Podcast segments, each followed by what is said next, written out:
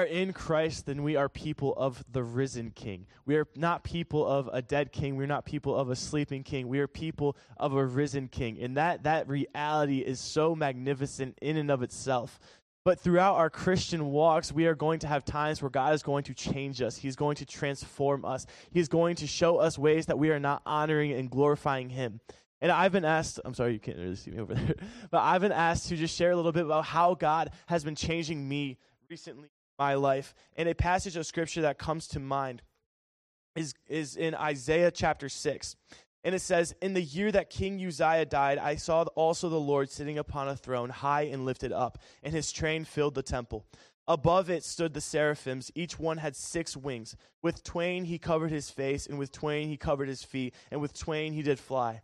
And one cried unto another and said, Holy, holy, holy is the Lord of hosts, and the whole earth is full of his glory. And the posts of the door moved at the voice of him that cried, and the house was filled with smoke. Then said I, Woe is me, for I am undone, because I am a man of unclean lips, and I dwell in the midst of a people of unclean lips. For mine eyes have seen the King, the Lord of hosts. And something that has been very impactful in my life recently and transforming me from something that is dishonoring to God to something that is honoring to God is having a larger view of who my God is. Meditating on who my God is, all the attributes. And I love these banners that you guys have up in here. It's just meditations on who Jesus is. He is the Prince of Peace, the Lord of Lords. He's God with us, the Son of God, the King of Kings. He's the Savior of the world. And when we meditate on who God is in the magnificence of who He is, we are going to start to see us for who we are. If we have a small view of God, we're going to have a small view of our sin. If we have a large view of God, we're going to see the impact that the sin has on our lives. And the passage goes on and it says, Then flew one of the seraphims unto me, having a live coal in his hand, which he had taken with the tongues from off the altar. And he laid it upon my mouth and said, Lo, this hath touched my, thy lips, and thine iniquity is taken away, and thy sin is purged. The reality that I serve a risen king means that in the likeness of his resurrection, I can walk in a new life. And he proves that he has the power not only to, to heal the sick, to cleanse the leper, but he has the power to forgive sins. He has the power to show me the things that I'm doing that are wrong, that are against Him. And He has the power to forgive me of them and to cleanse me from them. He's the only one who is worthy to do that because of the sacrificial lamb that was on that cross. He's the only one that is worthy of that sacrifice, that is worthy of my life, that is worthy of my confession, that is worthy of that is worthy to forgive me of my sins. And so, this next song that the team is going to be singing is called Worthy is the Lamb. And so, in your hearts, just meditate and worship God for who He is, because He's the only one who is worthy to forgive us of the things that we have done wrong against Him.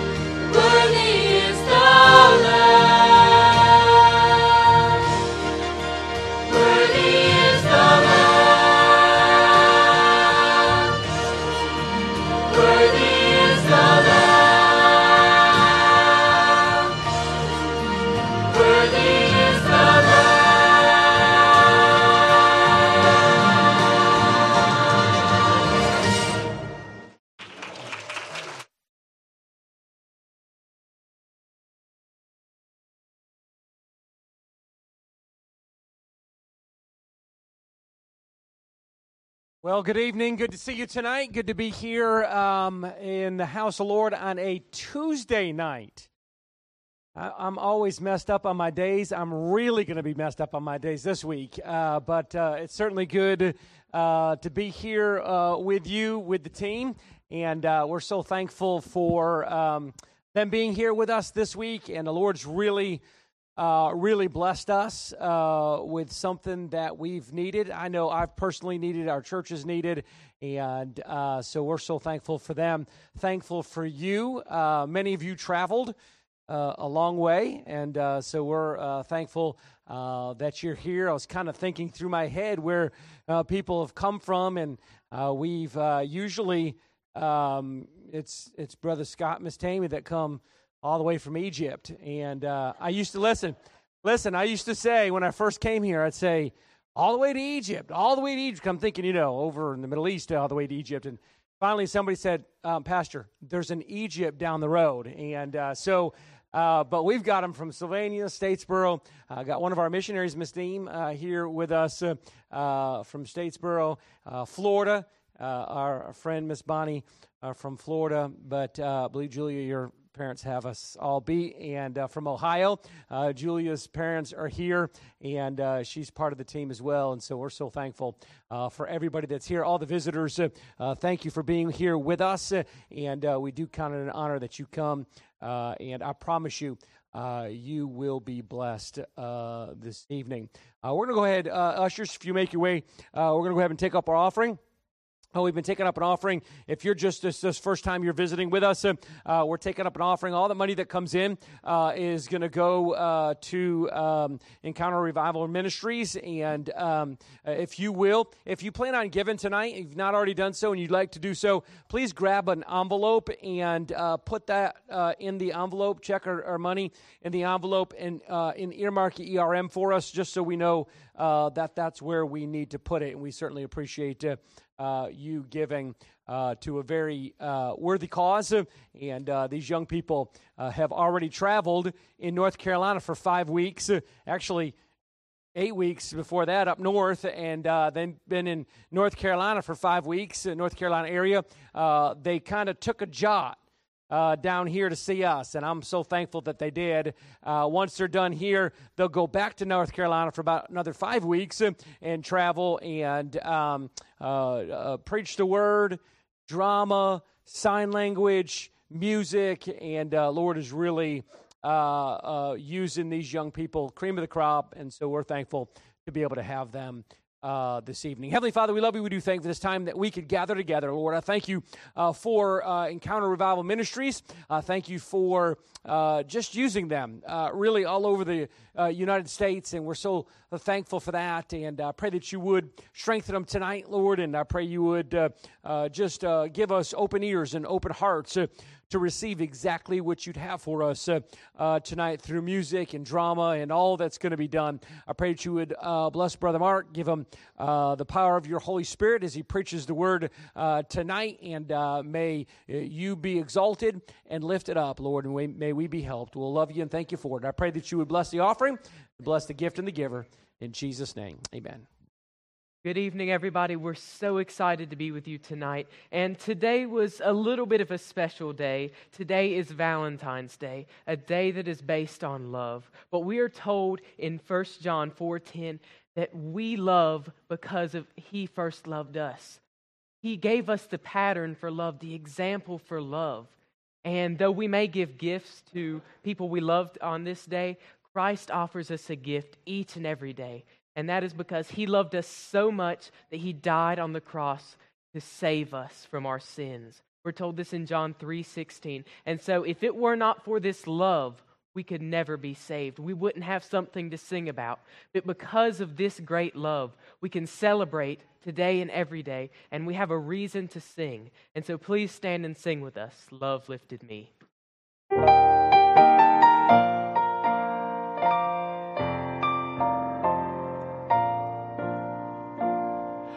I was sinking deep in sin, far from the peaceful shore, very deeply stained within, sinking to rise no more. But the master of the sea heard my despairing cry, from the waters lifted me, now safe am I.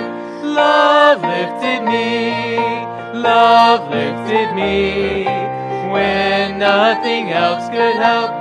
Love lifted me, love lifted me, love lifted me, when nothing else could help. Love lifted me.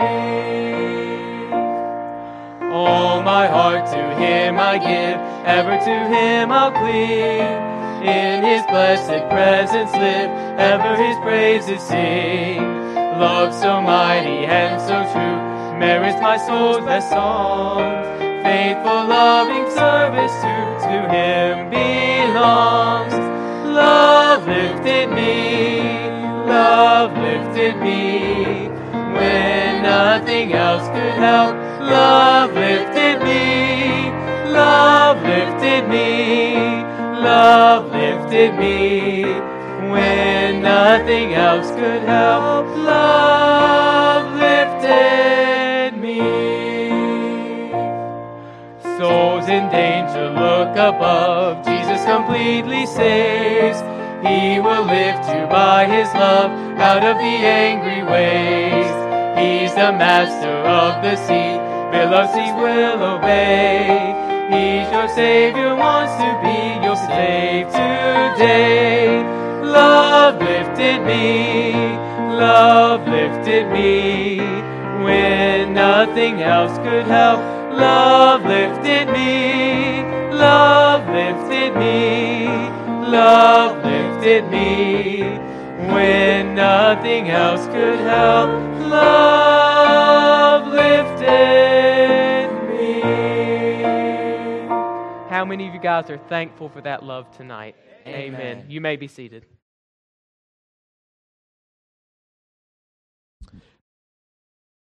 Psalm 23 reads like this The Lord is my shepherd, I shall not want. He maketh me to lie down in green pastures. He leadeth me beside the still waters. He restoreth my soul. He leadeth me in the paths of righteousness for his name's sake. Yea, though I walk through the valley of the shadow of death, I will fear no evil, for thou art with me. Thy rod and thy staff, they comfort me. Thou preparest a table before me in the presence of mine enemies. Thou anointest my head with oil, my cup runneth over. Surely goodness and mercy shall follow me all the days of my life, and I will dwell in the house of the Lord forever. What I love about this text, uh, a text that to many of us might be very familiar, is how it shares two truths. One truth is, is a truth that I think we could all agree with and that is that in this life, uh, there's a lot of different experiences that we experience, right? And some of them are, are wonderful, excellent, uh, an opportunity to rest and to drink and to eat. And other opportunities are, are less enjoyable, to say the least. But the psalmist doesn't write that, that he gets through these opportunities or he's blessed in these opportunities simply because he is given the opportunity to live them. He says that he is blessed because he has a shepherd who is with him along the way. I love this passage because it reveals to us two truths. One is that we live a life that is full of ups and it is full of downs. And it's interesting, as you read the Psalms, the Psalms do not hold back from presenting life as it is. There are some Psalms of rejoicing, and there are some Psalms of remorse. There are some Psalms of celebration, and there are some Psalms of sorrow. And in our lives, there are a number of different situations that we can find ourselves in. What I love about this psalm is, is uh, one way it speaks very truthfully about our present situation that we all experience. The psalmist also closes in a way that's kind of surprising.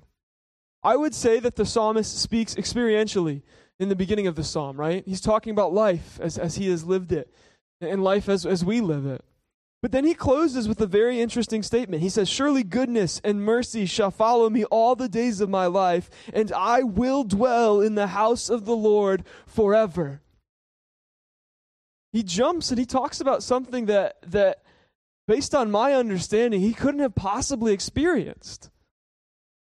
David did not write this psalm while sitting with his heavenly Father. And yet he said with confidence that he knew that not only was his shepherd good enough to guide him in this life, that he had a confidence that his shepherd was guiding him towards eternal life. And I don't know to what degree he knew specifically what this looks like, but for us as Christians, we know what it looks like. Jesus said that the shepherd came to lay down his life for his sheep. And that he did. He laid down his life, a life that he lived perfectly. He took a death that he did not deserve, so that we, although we live very imperfect lives, do not have to face the eternal death that we do deserve. And so I love the Psalms, and I love Psalm 23. Why? Because they speak experientially to, to what we all know to be true. This life's not going to be easy, but praise the Lord that David had a shepherd who was with him each and every step along the way. My encouragement to you is, is your life is not easy. We could all share about even things that have happened this week. But there is a shepherd, and his name is Jesus, and he wants to be with you through it. Will you be his sheep? But then also, David recognized that this life, this life is not all there is to my existence. There's something that is coming in the future. And he says that I'm trusting in my shepherd, that he's got a plan for me in that future. And for us, that is the same. Our shepherd has secured for us homes in heaven but the question is, is are we his sheep? The team's going to come on up. And the last thing that I love about this psalm is, that, like all the psalms, uh, many of them were, were put to music in their original context and sang. And so, while we do not know the exact arrangement that accompanied this psalm, uh, what the team is going to do is, is through spoken word and through sign language, they're going to sing this psalm. And here's what I love about the psalms as they are the Psalms aren't just text for us to read and say, yeah, you know, that's good, that's true. The, the Psalms are texts that we are supposed to meditate on, pray over, and sing back to God. And here's what I want to encourage you with as the team sings, don't just be caught up in, in the melody. Be enraptured by the words that David wrote describing his good shepherd. And know this that Jesus wants to be your good shepherd as well. Let us celebrate, let us sing, let us really contemplate the goodness of our shepherd.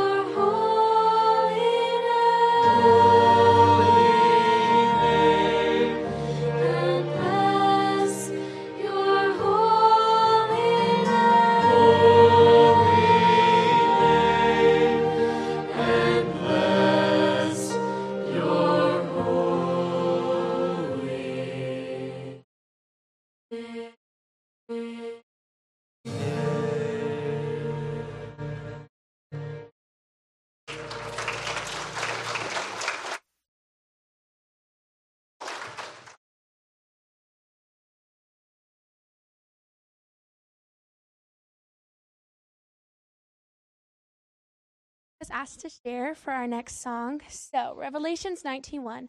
And after these things, I heard a great voice of much people in heaven saying, Alleluia! Salvation and glory and honor and power unto the Lord our God. We will not just proclaim Alleluia alone, but we will sing with a multitude for all eternity. Please worship with us in your hearts as we sing.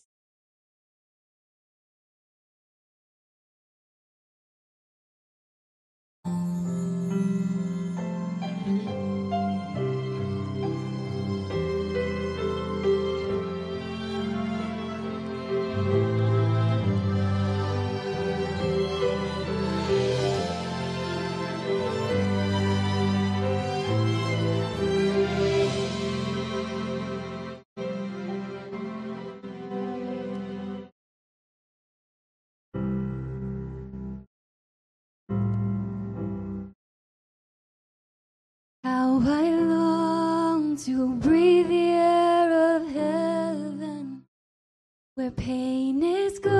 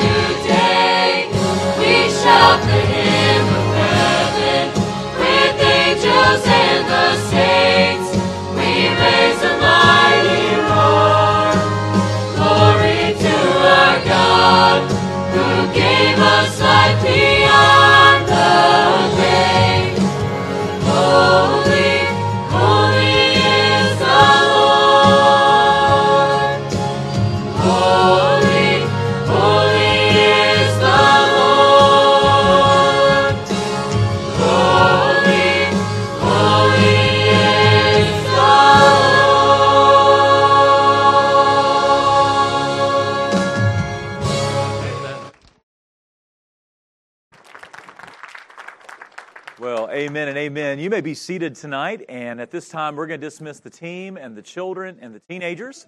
And so, if you have children here tonight that are ages four through fifth grade, they are dismissed to Children's Club, and then ages six through 12th grade are dismissed over to our youth ministry tonight. And the team is very excited about talking to your children and teenagers with God's Word this evening. I want to invite you as they're making that transition to take your Bibles and turn with me to Luke chapter 10 this evening. Luke chapter 10.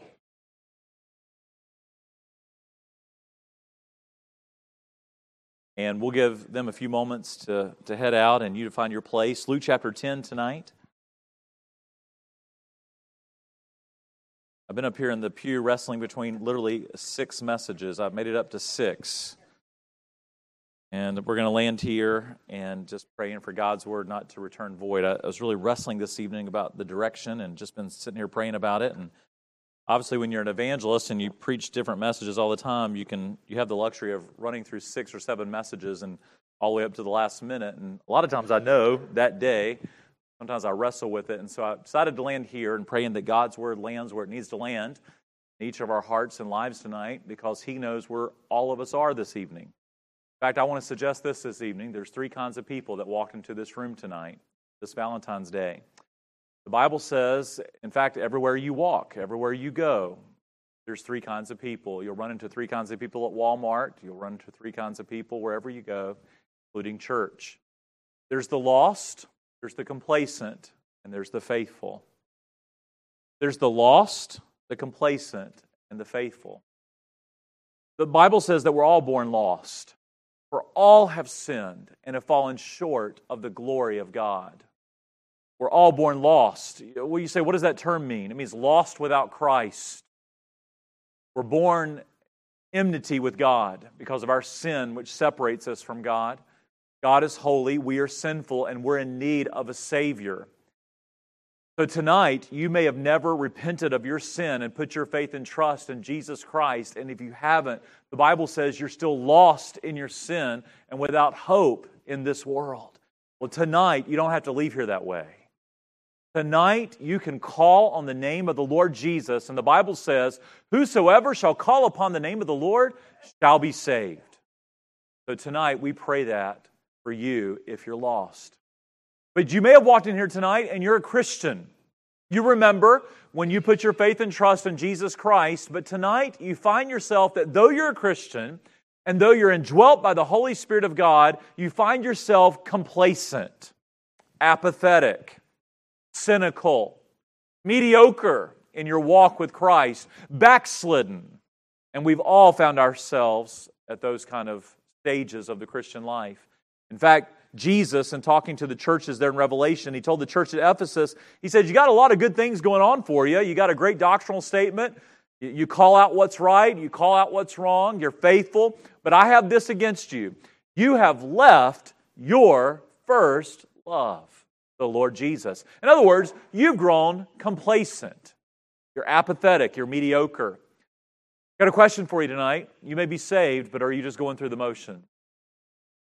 You may be saved, uh, but you've got sin in your life that's clogging the pipes of spiritual vitality. In fact, my son was telling me this afternoon on the phone. He said, Dad, my pastor said something really interesting this past Sunday. He said, I don't want to be the blood clot to revival.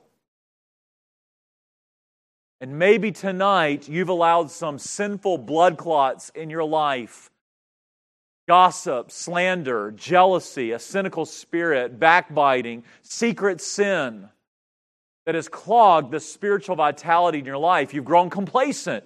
And tonight you want to get that right with the Lord. There's a third class of people that walked into the room tonight, and that's the faithful. You say, Who are the faithful? The faithful are those who've trusted in Jesus Christ. They're indwelt by the Spirit of God, but they're also filled with the Spirit. They're walking in the Christ life. They're walking in the Spirit. They're raising the white flag of surrender all throughout the day to the Lord Jesus, setting him apart as Lord, and there's nothing between them and the Lord Jesus. And the moment something does come between them and the Lord Jesus, they get it right. They're the faithful filled with the Spirit, and they're fruitful because the Holy Spirit is allowed to live His life in and through them. Now, the Bible says this, and Paul tells this to the church at Corinth. There are those three kinds of people on planet Earth. No matter what country you're in, no matter what story you're in, no matter what workplace you're in, no matter what church you're in, those three kind of people fill every room. The lost, the complacent, the faithful. Tonight, God has a special call to all three kinds of those people as they filled up this room this evening to what we must do next. Tonight, I want to ask you do you love your community? I want you to look with me in Luke chapter 10 today as we think about Valentine's Day and we think about this love uh, factor that God has given us. God is love. And we think about this concept of love. Tonight, we're going to see love show up in our passage. Luke chapter 10, verse 25, the Bible says, And behold, a certain lawyer stood up and he tempted Jesus, saying, Master, what shall I do to inherit eternal life? In other words, I'm lost. I need to be saved from my sin. I need God. I want to go to heaven when I die, and I need new life. And Jesus said unto him, What is written in the law? How readest thou? In other words, hey, Jewish lawyer, you know the Old Testament. What does the Bible say? And this Jewish lawyer answering said, Well, the Bible says, Thou shalt love the Lord thy God with all thy heart, with all thy soul, with all thy strength, with all thy mind, and thy neighbor as thyself. That's the great commandment.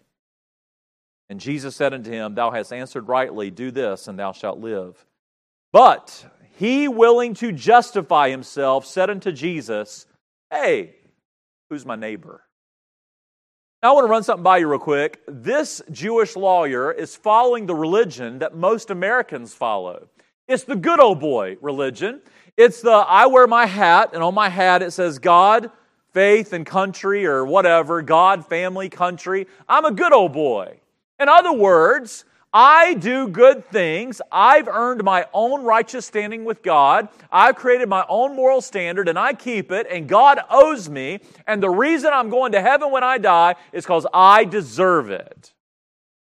That's what most Americans believe. In fact, I would consider this if you drive three minutes down the road and go to the Rincon, Georgia Walmart, if you were to stand out in front of Walmart tonight and you were to interview 10 people and say, Are you going to heaven when you die? I would bet, especially down here in the deep Bible belt of the South, that eight out of 10 people would say, Yes, I am going to heaven. And then if you were to ask them, Why are you going to heaven? I bet six out of those eight that say they're going to heaven would say, because I'm a pretty good person. How many of you think that is probably true?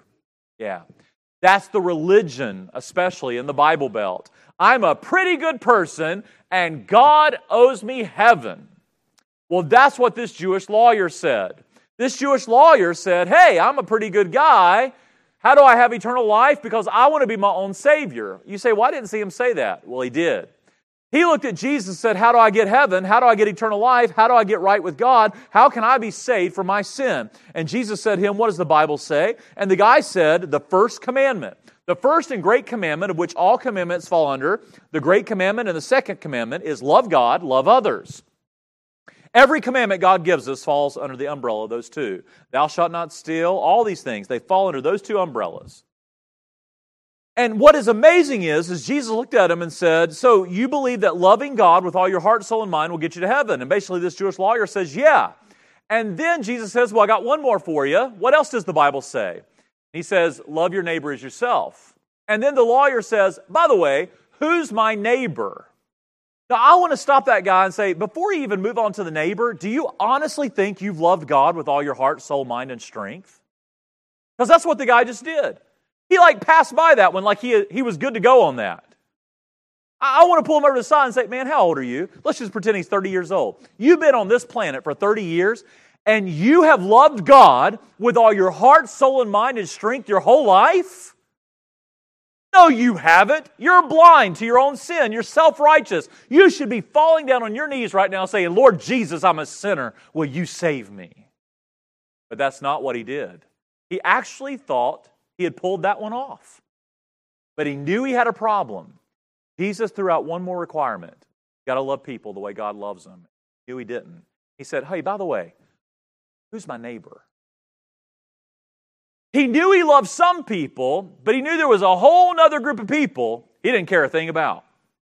Hey, Jesus, who's my neighbor?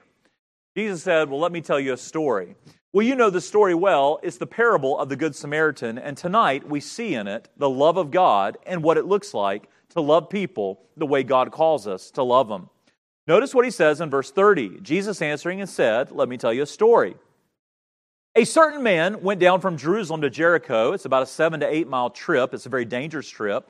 There were a lot of rocks, and robbers would hide behind the rocks, waiting to uh, steal things from people and to, and to hijack them and all these different things. And he fell among thieves, which stripped him of his raiment and wounded him and departed, leaving him half dead. And by chance, there came down a certain priest, a senior pastor, so to speak, and when he saw him, he passed by on the other side. Likewise, a Levite, we're going to call him a youth pastor, when he was at the place, he came and looked on him, and he passed by on the other side. But a certain Samaritan, as he journeyed, came where he was, and when he saw him, he had compassion on him. Now, here's what happened. Jesus says, Let me tell you a story. This Jewish guy is going down the road, and all of a sudden, some guys rob him, and they beat him until he's half dead. It, basically, you see this about every day on Fox News, all right? Uh, maybe you pull up the news and there's all these bad news reports. Well, here's a bad news report. They beat the guy and they throw him in the ditch. And if someone doesn't tend to his wounds, he's going to die. Well, a senior pastor who's been to Bible college, been to seminary, knows all sorts of things about the Bible and teaches the Bible, he's on his way down the road and he looks over and goes, Oh, well, there's one of my Jewish brethren. Wow, he got a he got a sucker punch and a wound, and looks like somebody cut him up, and wow, it looks like it's been a bad day for him. Man, if somebody doesn't do something for that guy, he's going to die. But I got to keep on rolling because I got to get to Jerusalem where the temple is. I got to start church on time and tell people how to love God and love others. So he kept on walking. Well, then a Levite came by. He's like an associate pastor. He's a religious guy. He also knows the law. And he comes walking down and he looks over and goes, My, oh my, there's one of my Jewish brethren. Man, it's been a bad day for him. Wonder what happened. Wow, he sure needs help, but I don't have time. I got to get to Jerusalem. I got to get to church on time because if I don't, the senior pastor, the priest, he's going to fire me. And we got to get there and we got to sing a bunch of songs and tell people how to love God and love others. And he keeps on walking. But then all of a sudden, a Samaritan comes down the road. Now, I want you to understand this is where it gets really interesting because the guy in the ditch is most likely a Jew. Now, Jews in Jesus' day considered Gentiles dogs. We were unclean. In fact, tonight, if you are not a Jew by birth and instead you're a Gentile, which means not a Jew, would you raise your hand? All right, we got a bunch of dogs at Rincon Baptist Temple tonight because that's what the Jews considered us in Jesus' day because the Gentiles represented a lost people that worshiped all sorts of different gods. And so the Jews would look at us and say, You're like dogs, you're unclean. But there was a group of people that the Jews hated worse than Gentiles, and it was Samaritans. For Samaritans were half Jew, half Gentile, and the Jews didn't consider them dogs, the Jews considered them scum of the earth. Now, put that in perspective. A Samaritan's walking down the road. He, the Samaritan, is considered scum of the earth by the guy dying in the ditch. They're enemies. And the Samaritan, who probably was spat on the day before by a Jewish guy like him, looks over and says, Hmm, he's going to die. And then something happened to this Samaritan that did not happen to the senior pastor or the youth pastor. The Bible says he was moved with compassion. There's three things I want to ask you tonight to test your love on whether or not you have God's love for your community of Rincon, Georgia. Here's the first one love now, as soon as I say that, you say, now wait a second, is love always a feeling? No, love is a choice. If you wait to feel love, you may never love. We can't live by feelings, we live by faith. However, that doesn't mean that love should be absent of feelings. Notice what happened here. He looks over, and all of a sudden, something happened within his heart that did not happen in the religious leaders. The religious leaders had a cold, calloused, self righteous heart. But the Samaritan's heart was soft. And when he looked over, the Bible says he was moved with compassion. And the Greek word there literally means moved in the bowels, moved in the gut. In the deepest part of him, he was gripped. It's the same word used for Jesus when the Bible says that Jesus looked out on us, and the Bible says we were like sheep scattered without a shepherd, and Jesus was moved with compassion. He was moved in the gut for us. Aren't you glad on this Valentine's Day that God did not just say that He loved us, He proved He loved us, He showed it. You know, there's a lot of people that throw out that word love. Hey, I love you but they don't mean it. I remember in middle school, how many of us passed letter? You know, now they text one another, but you know, none of us had any of that when we were in middle school. We did it the old-fashioned way. We pulled out a piece of notebook paper, we eloquently wrote a letter, and we put a box. Do you love me? Check yes or no. And there may have been many times I've checked the box, yes, I love you, and next week I wasn't even talking to the person because we broke up. God didn't just say He loved us, they weren't empty words. The Bible says, but God, but God, but God demonstrated His own love toward us, in that while we were yet sinners, Christ died for us. No greater love hath anyone than this, than a man lay down his life for his friends. God loves us. And he proved it. Well, this Samaritan is moved with compassion. Love feels. I think about the psalmist who put it this way Rivers of water run down from my eyes because men do not keep God's law. Can I ask you something tonight, brethren? When was the last time you wept over the lost and you know, over the past few years, our country's gotten more divided than ever, and we understand there's many reasons for that. There's ideological differences, there's uh, truth and falsehood, there's all sorts of things going on in our day that are quite incredible to watch. But I will say this I watch the church many times think that we're going to win our community by blasting everybody on Facebook. I have never led anyone to Christ yet by blasting them on Facebook. But I have been able to lead a lot of people to Christ by getting down on my hands and knees and washing their feet and sharing with them the love of Jesus. I watched it happen today. Today, we, uh, it was Valentine's Day, and we got the team together, and, and Valerie and I said, Hey, we want to do something special for you, real quick. We want to take you out and just get you coffee and get you a little treat and spend some time with you. And so we took them over here to Starbucks. And this happens about every week. Anywhere we go, uh, God will prompt a team member or two to start sharing the gospel with somebody. And we were there in Starbucks. And now, first of all, I'm trying to look around and make sure that anyone we invited from Starbucks isn't here. And I don't see anybody. But if you are, we love you. And I don't know your name, so I can't embarrass you, but I'm panning the audience, all right? But we walked into Starbucks, and I'll be quite honest with you, there are like three people right here in your Starbucks, but we walked in with 20, and they all about had a heart attack. I mean, they were they were they were like really ruffled, and and and so uh, I walked over to the guy behind the counter and I said, "Hey, man," I said, "No rush. I'll take your time. Hurry. We're just bringing them in for coffee. Take your time. In fact, if you need to put people in front of us, feel free to do that." Kind of getting nervous, and he's radioing people. They're calling in the reserves, and and and and, I, and so um, they got us through line. They actually got us through line pretty quickly, and I'm sitting there watching team members get their coffee, and I'm calling out different coffees as they were coming out, and who got this, who got that, and I look over, Julia and Shannon sitting there talking with a young lady there in the corner Starbucks. And I'll, and I'll be quite honest, she definitely didn't look like she church. She didn't dress that way. She didn't look that way. She looked quite the opposite. They sat there and talked to her for 45 minutes. In fact, we waited for a long time. We were going to leave Starbucks way before, but uh, there was no way we were going to interrupt that conversation. They sat there and they loved on her. They answered her questions. They met her at the point of where she was. In fact, they looked at her, and I don't know how they got the conversation started, but they just began to talk to her, and she flat out told them this was her phrase because I am a pagan. That was her words. Because I am a pagan. Smiled and loved on her. Started answering questions. Told them they were Christians. She had questions. For 45 minutes, she sat there, hung on every word they said. They got to share the entire gospel. But you know what happened in their hearts first before they ever went over?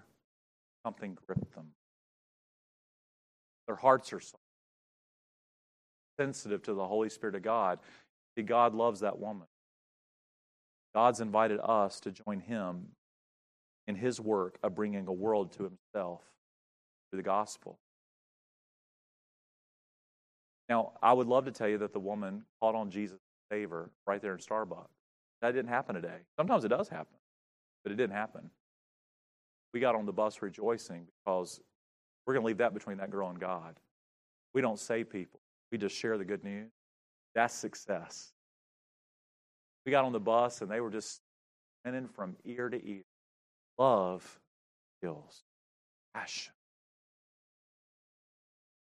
I know we'll forget years ago, I was at a conference. I was actually talking to someone here, and they went to the same conference I was at over in Goshen, Virginia. In Goshen, Virginia, there's only about a population of 300 people. It's up, above Roanoke, Lexington, Virginia. About 800 men gathered together at this Young Life Christian camp for preaching and prayer, and our church would go every year. I never forget one year, they had a pastor come up to speak, and he had a stuttering problem. And they said, um, Hey, this is Pastor so and so. And they were telling a little bit about him. And they said, Now listen, he stutters and, and all these kind of things. So you need to listen carefully as he shares. But they said, The greater thing that we want you to know about Pastor Glendy is that for 15 years, he has led a person to Christ every day. Now, this was in 2008, and um, they said it started in 1993, so that had been about 15 years at that time. And I'm sitting there in the back of the audience, and I was a youth pastor at the time, and I'm sitting there, and I was with a bunch of men from my church. I'm like, there's no way. There is no way that guy for 15 years led a soul a day to Christ. I'm like, there's just no. So I was being truly cynical. He comes up and he stands behind the pulpit and he starts stuttering and stammering, and you could barely understand him. And I was having to listen carefully to what he was saying because his stuttering was, was pretty severe. And, he, and I never forget, he looked out at all of us and he said, I, I, I, I, I know what, what, what, what, what, what, what, what all you were thinking. That's the way he talked. I'm sitting there going, I hope you don't know what I'm thinking. He said, Everywhere I go and share my testimony, I get some great Christian critics. I have Christians walk up and tell me, You got a bunch of false professions. How do you know those people got saved? Easy believism. He goes, I've been called everything under the book. He said, But here's my question for you. We'll let God be the judge, but what have you been doing? All of a sudden, the room got quiet. He said, What happened was, was 15 years ago, I was meeting with God in my quiet time with an open Bible, and the Holy Spirit of God, by the Word of God, so moved within my heart a love for lost people that I cried out and I said, God, would you allow me to share the gospel one time a day to at least one person? And Lord, not only do I want to share the gospel once a day, to an individual and you bring me into their path, I want to see them call on you and they get saved. And I'm sitting there going, I have never heard of such a thing in my life. This is incredible. And he looked at us and he said, And God hasn't missed a day in 15 Well, then, I mean, I was such a Pharisee that day. Man. I'm sitting there going, Well, we're up here in Goshen, Virginia. There's nothing but a bunch of rocks. I mean, we are in the middle of nowhere. We're on this camp with 800 Christian men worshiping, hearing preaching, praying. I'm like, I wonder who you're going to find today. And about that time, he goes, and I bet some of you are wondering, I bet some of you are wondering if I've had the opportunity today. And he said, Yes, I have. He said, I got up this morning early, drove 45 minutes south to Lexington, Virginia, went into the Walmart, and I got some good news for you. There's two more on their way to heaven. And I'm like, no kidding.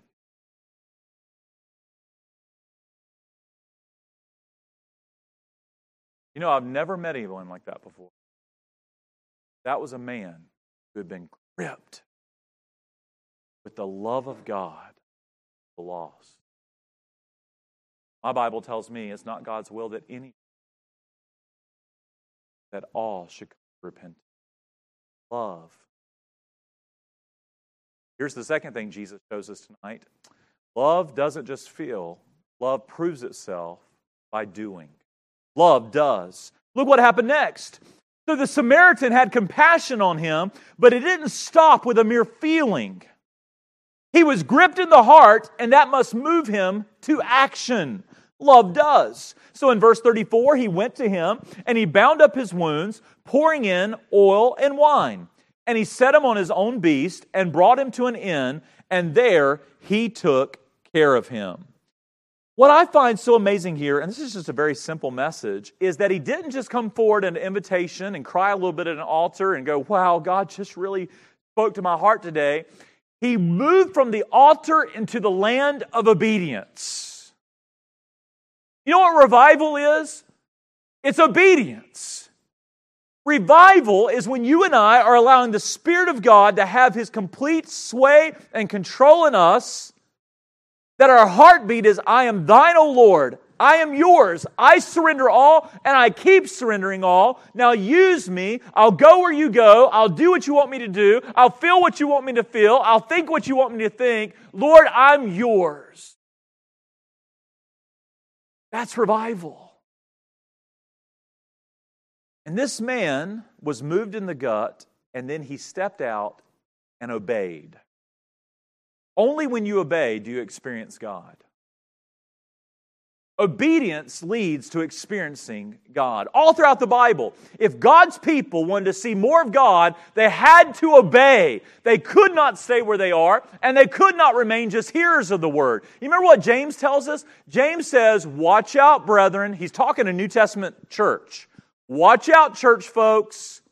You can be deceived every Sunday into thinking that, it, that all you had to do was hear the sermon. But if you walk out the doors and you do nothing with it, you are deceived. I hadn't had time to write it yet, but I want to write a sermon entitled America, the American Church Great Deception. We live in a day, in, in, especially in the Bible Belt, where we go to church and we literally think it's a spectator sport. We come in, we sit, we listen, we sing, we watch Pastor do his thing, we watch everybody else do their thing, then we go home at lunch and we criticize the stuff that we don't like as if we were at a football game. This is not a spectator sport, it's the living church. And everybody's a participant. Love does. God never intended for us just to hear and then do nothing. Just like the Good Samaritan, he couldn't just be moved in the gut and go, oh man, I want to do something for that guy and keep walking. He had to move into obedience. I want to suggest something to you tonight. There may be marriage problems in this room. There may be all sorts of problems in this room tonight. And you say, Man, I'm never going to get over my problem. You could get over your problem tonight. Obey by the grace of God. Love does.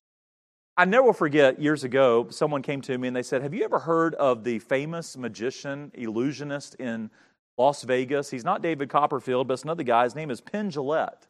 I'm like, No, I don't keep up with all this stuff. And they're like, You, you ought to go on his YouTube channel and, and listen to him. And so I looked the guy up. He's worth over $400 million. I mean, thousands and thousands of people came to his show. He's still an active entertainer right now. But they said, There's something you need to know about Penn. They said, He is a well known atheist. And they said, The other night, I was watching something online and he came out with a video to his thousands of followers and told them about something that happened to him at one of his shows. They said, Pastor Mark, you've got to watch this. So I went home and I watched it. And sure enough, this atheist, this famous entertainer, gets online and he's telling all of his followers that the other night when he finished his show, hundreds of people are standing in line wanting his autograph, and that was normal. So he's sitting there signing autographs and getting pictures made and all these things, talking to people. And he noticed out of the corner of his eye that while he was doing it, there was a man standing up against the wall with a little green Bible. And the man just stood there and waited and waited and waited, and he waited for everybody to come through. And then this older gentleman walked up and he looked at Penn Jillette and he said, Sir, thank you so much for the show tonight. He said, My family came. We had such a great time. He said, You are really gifted at what you do. He said, It was a great show. He said, But before I leave, he said, I would like to give something to you. He said, I'm a Christian, and I'm also a Gideon. I'm a Christian businessman. And he said, I love to give out these little Bibles, these little New Testaments, because I believe this is God's Word. And he said, Years ago, Jesus Christ changed my entire life. And he said, I understand that you're an atheist and you don't believe in God and more or less Jesus. He said, I understand that. He said, But, sir, if you would be so kind and gracious to receive my gift, I would love to give it to you. And inside this little Bible, I've shown you every verse that will point you to how you could be saved from your sin and have a relationship. Penn Jillette's telling this story, and all of a sudden he begins to cry. And he says this to his YouTube audience. He said, I want all of y'all to know something. He said, I'm still an atheist. And he said, I'm not planning on becoming a Christian because I think that's just a bunch of junk. And then as the tears began to roll down his face, he said, But I want to tell you something. He goes, There was something different about that fellow. And all of a sudden, he got angry. And I'll never forget what this atheist told the church. He said, By the way, he said, This isn't the first Christian that's ever come to one of my shows. He said thousands of people have come to my shows. He said it's been full of Christians. He said, but here's what I'm angry about tonight. He said, that's the only Christian that's ever had the nerve to come up and tell me about their Jesus. And he said, and you know what makes me really mad? He said, I know there's a bunch of Bible thumping, believing Christians out there that believe tonight that if I were to walk out of my show here in Las Vegas and get hit by a Mack truck, that I would die and split hell wide open. He said, but only one of you have bothered to tell me what you believe my cure. Then he said this, and I'll never forget. This is an atheist talking to the church. Said, How badly do you have to hate somebody not to tell them you're for eternity? I'm sitting there watching that video going, an atheist called out the church. Because you know what even an atheist knows? An atheist who does not have the love of God in them because we get we, we're filled with the love of god when the holy spirit comes to live inside of us. God is love and the fruit of the spirit is love. Here's an atheist who knows very little about the love of god but he knew this love doesn't just talk love does you know, we sing those old hymns. They will know that we're Christians by our love. Let me just say something real quick about the postmodern culture that we find ourselves in. The people out in this town, even though we're in the Bible Belt and the deep south of Georgia, which my wife and I have loved it this week, I heard my wife today go, I love Georgia. You know that old song, Georgia on My Mind? She's going to have Georgia on her mind for weeks to come as we leave you. But even down in Bible Belt, Georgia, the lost in this community, they don't care what we sing about here on Sundays. They don't care about the message that we're proclaiming on Sundays. They don't even care what we're doing in here on Sundays. But they won't care until they know how much we care. It's like someone once said nobody cares what you know until they know how much you care. Even the world knows. Love does. I remember one time when I was a pastor, I had to stop and ask myself at, at, two of the churches that I pastored if our church shut down tomorrow, would the community even recognize it? Would they care? Would they even be burdened going, wow, wait a second, I'm not a Christian, but I've seen those people. They love God, they love us. Would your community be moved if your church shut down tomorrow? Love does. Here's the third thing Jesus shows us tonight in the passage as we bring things to a close, and that is love cost. Look with me, verse 35. And on the next day, on the morrow, when he departed, he took out two pence, it was a few days' wages, and he gave them to the innkeeper or the host, and he said unto him, Take care of him and whatsoever thou spendest more, when I come again, I will repay thee. Jesus then said, Which now these three thinkest thou was neighbor unto him that fell among the thieves? He said, He that showed mercy on him. Then, then Jesus said unto him, Go and do thou likewise. Love costs. Love feels, love does, but then it costs. What I think is incredible is that this guy, who was considered scum of the earth by the guy that he put on his donkey, he not only gets up close and personal with the guy, he not only bandages him, he not only takes care of his wounds, he not only gets dirty, but he takes the guy to a hotel, he takes care of him overnight, he has to go on to where he's got to go, but then he pulls money out of his pocket and says, I am responsible to take care of this guy, and when I come back through, if I owe you more, I'm good for it. This is love. It costs. Can I run something by you? You know what I'm finding in America? Even though I know we're losing freedoms, and even though I know America has changed so much, and we got all sorts of different things uh, stirring up, and persecutions, and things in the workplace, and things are getting a little harder in light of standing up for Christian values, we still live in a very free country. And today, those two girls were free right in the middle of Starbucks to share the whole gospel. Nobody went to prison today. They didn't even get mocked, which I know that's real possible. But you know what I'm finding? Many times we're not willing to even pay the cost of discomfort to share the gospel. In all the churches I've pastored, the greatest threat we've ever had to sharing the gospel was a bunch of us feeling uncomfortable. You know, I said this on Sunday door to door visitation is in the bulletin every week, and, and hardly no one ever comes. Why? Well, they can blame it on all sorts of things, but at the end of the day, I'll tell you why they don't come. They're not been gripped by the love of God for their community. And number two, they don't want to be made to feel uncomfortable. In the American church, we have replaced Christ for comfort. I hear it all the time. Well, I don't want to make you feel uncomfortable. Well, I don't want to feel uncomfortable. I don't want to be uncomfortable. That kind of goes back to the story that I told you Sunday morning about those people walking into the church I pastored and making some visitors get up out of their seat. You know why they made them get up out of their seat? Because they felt comfortable right there in their seat. It's all about comfort. In fact, one of you walked up to me Sunday night and said, Get up, you're in my. True story that actually happened, but we kind of laughed about it. Years ago at a church I pastored, I saw love cost in a way that really resonates with what we see here in the passage. A lady named Judy came to me, and God was working in our church, and people were getting saved, and there was kind of a revival going on. I've never seen anything like it since in this particular church. Judy came to me one day and she said, Pastor Mark, our town was only 5,000 people, small little town, Luray, Virginia. She came to me, she said, Pastor Mark, she goes, every time I walk into our one CVS, she goes, I am gripped for the ladies that work in there.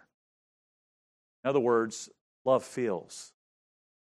She goes, Mark, I can't explain it. She said, every time I walk into the CVS, I'll go in to get my prescription or I'll go in to get something, and I look at the ladies who have a CVS uniform on, and she goes, I am just gripped for them. I got such a burden for them, like I can't get them off my mind. By the way, I would say this as you spend time with God and you're walking with God, you don't have to wait long. When you get right with God, He'll put His burden on your heart for you. I'm going to say that one more time. When you get right with God and you're walking with God and you're being filled with the Spirit, you don't have to wait long. He'll put a burden on your heart that He wants you to fulfill to see people come to know Him. And she had that burden. And she came to me, she goes, Pastor Mark, I'm so burdened for these ladies. And, and, she, and I said, Well, Judy, what do you know about them? She goes, Well, none of them are Christians. She said, There's eight of them, none of them are Christians. One of them is an atheist, and one of them is a lesbian. I said, Okay. I said, Well, what do you want to do? She goes, I've got to pray about it. And she goes, God wants me to get the gospel to them. Will you pray with me? I said, Sure. So I prayed with her. Two weeks later, she comes back to me. She goes, Pastor Mark, I know what God wants me to do. I said, What are you going to do, Judy? Now, Judy was maybe, I don't know, Judy's maybe in her late 60s at the time, maybe 70.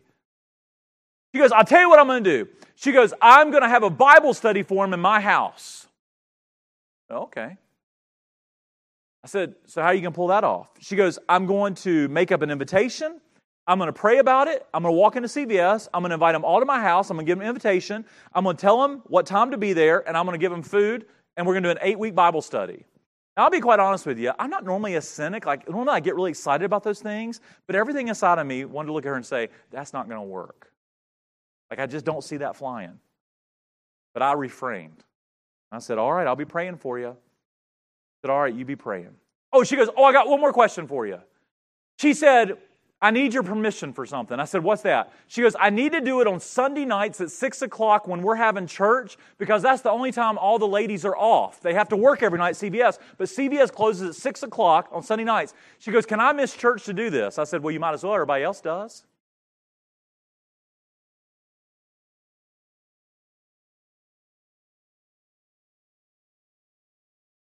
Monday morning came. She called me on the phone at the church office.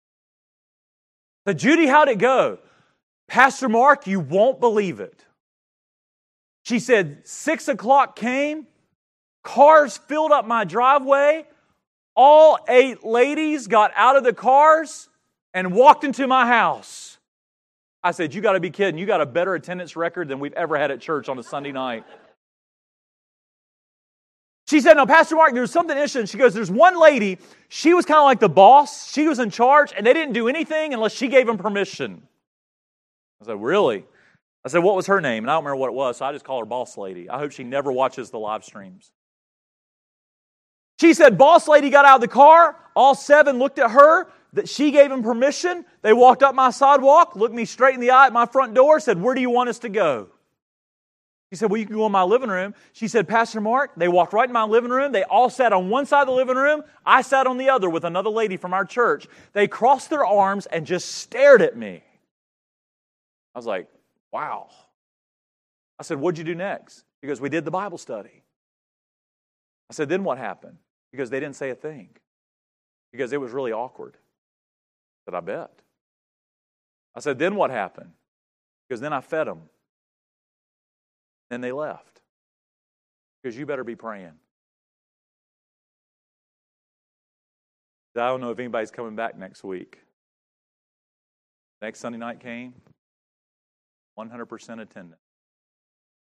And they did that every Sunday.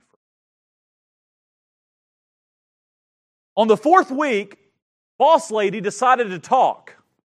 In the middle of the Bible study, she used a profanity and looked at Judy and said, Why are you doing this for us? And Judy, filled with the Holy Spirit, looked at her and said, Because Jesus Christ, several decades ago on a Sunday, changed my life, and He has given me love. I love you. Boss lady said, Hmm. They ate her food and left. On the sixth or seventh night, Judy looked at him and said, Now, ladies, we're going to have to end here in about a week because this Bible study is only for eight weeks. Said, Pastor Mark, you're not going to believe it. They all started crying. And all of a sudden, boss lady looked up at her and said, You can't stop doing it. Said, Nobody's ever taught us about it.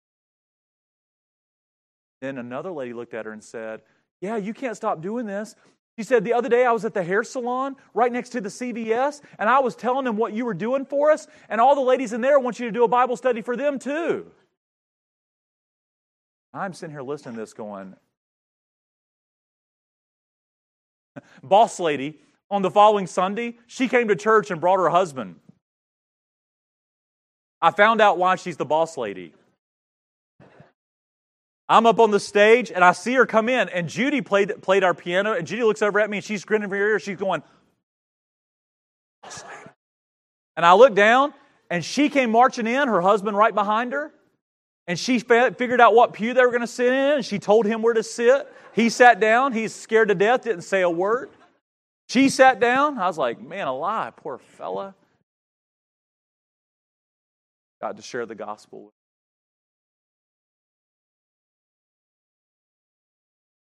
Judy had every American comfortable reason not to do But she pushed through being uncomfortable because love costs. And I'll tell you this Judy wouldn't take back any of that for anything. One day when she gets to heaven,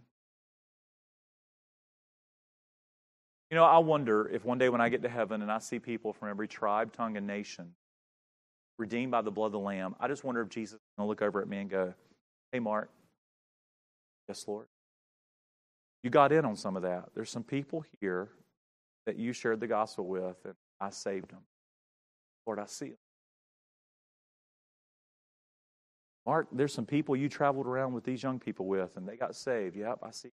I see the 18 from two weeks ago. I see the 13. Pretty exciting, isn't it, Mark? Bet you wish now you would have got in on more.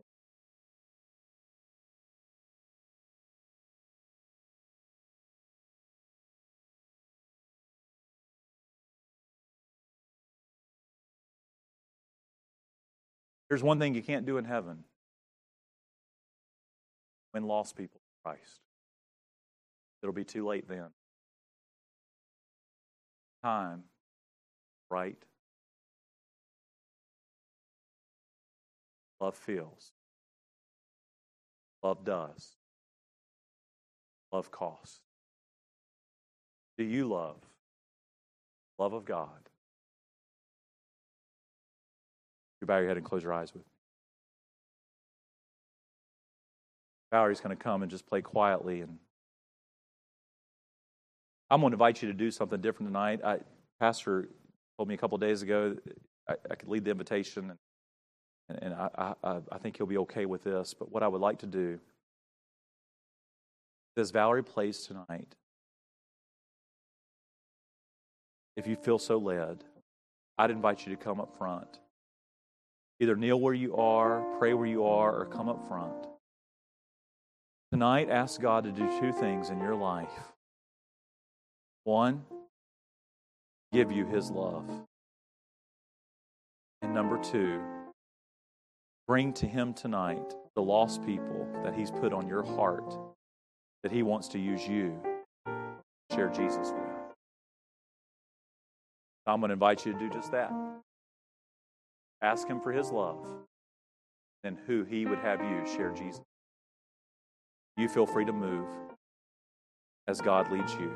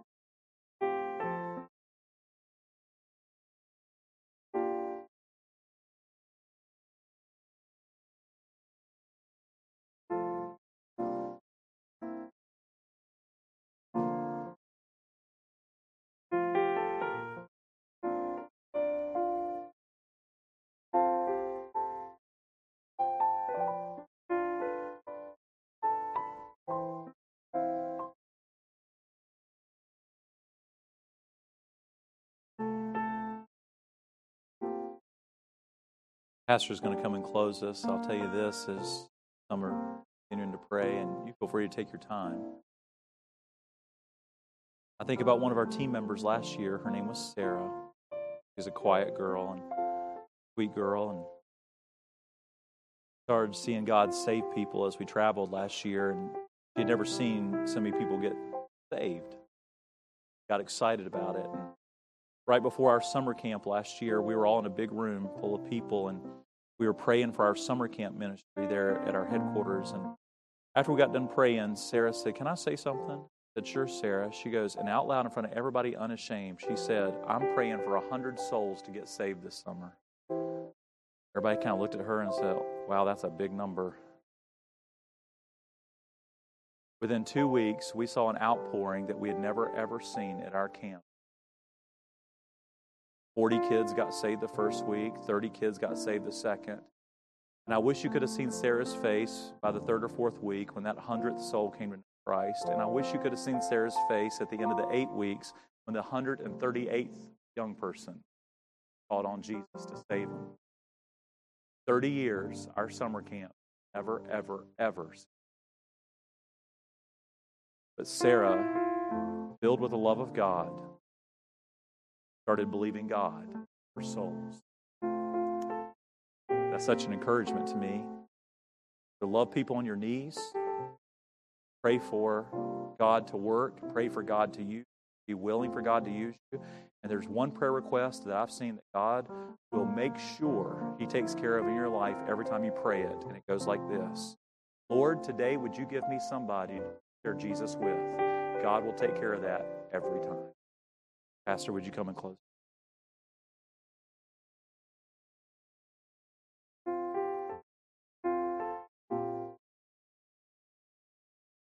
Wow, what a tremendous message uh, on love and uh, what we should be doing. I know it gripped my heart. I know it gripped yours as well. And um, thank you, Brother Mark, for such a great message and being willing to be used uh, used by God uh, to speak to our hearts. Let's pray together.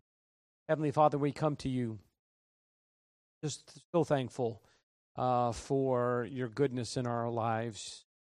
Lord, thank you for your love uh, that makes a difference. Thank you that your earthly mission were moved with passion. And I pray that you'd help us to love with the love of God. Help us to love and moved with compassion. Help relationships to be repaired. I pray that you'd help us to be a better witness, a better prayer warrior use us not just here, but help us to be doers of the word in our homes, in our workplace, and in our community. Help us to see the opportunity.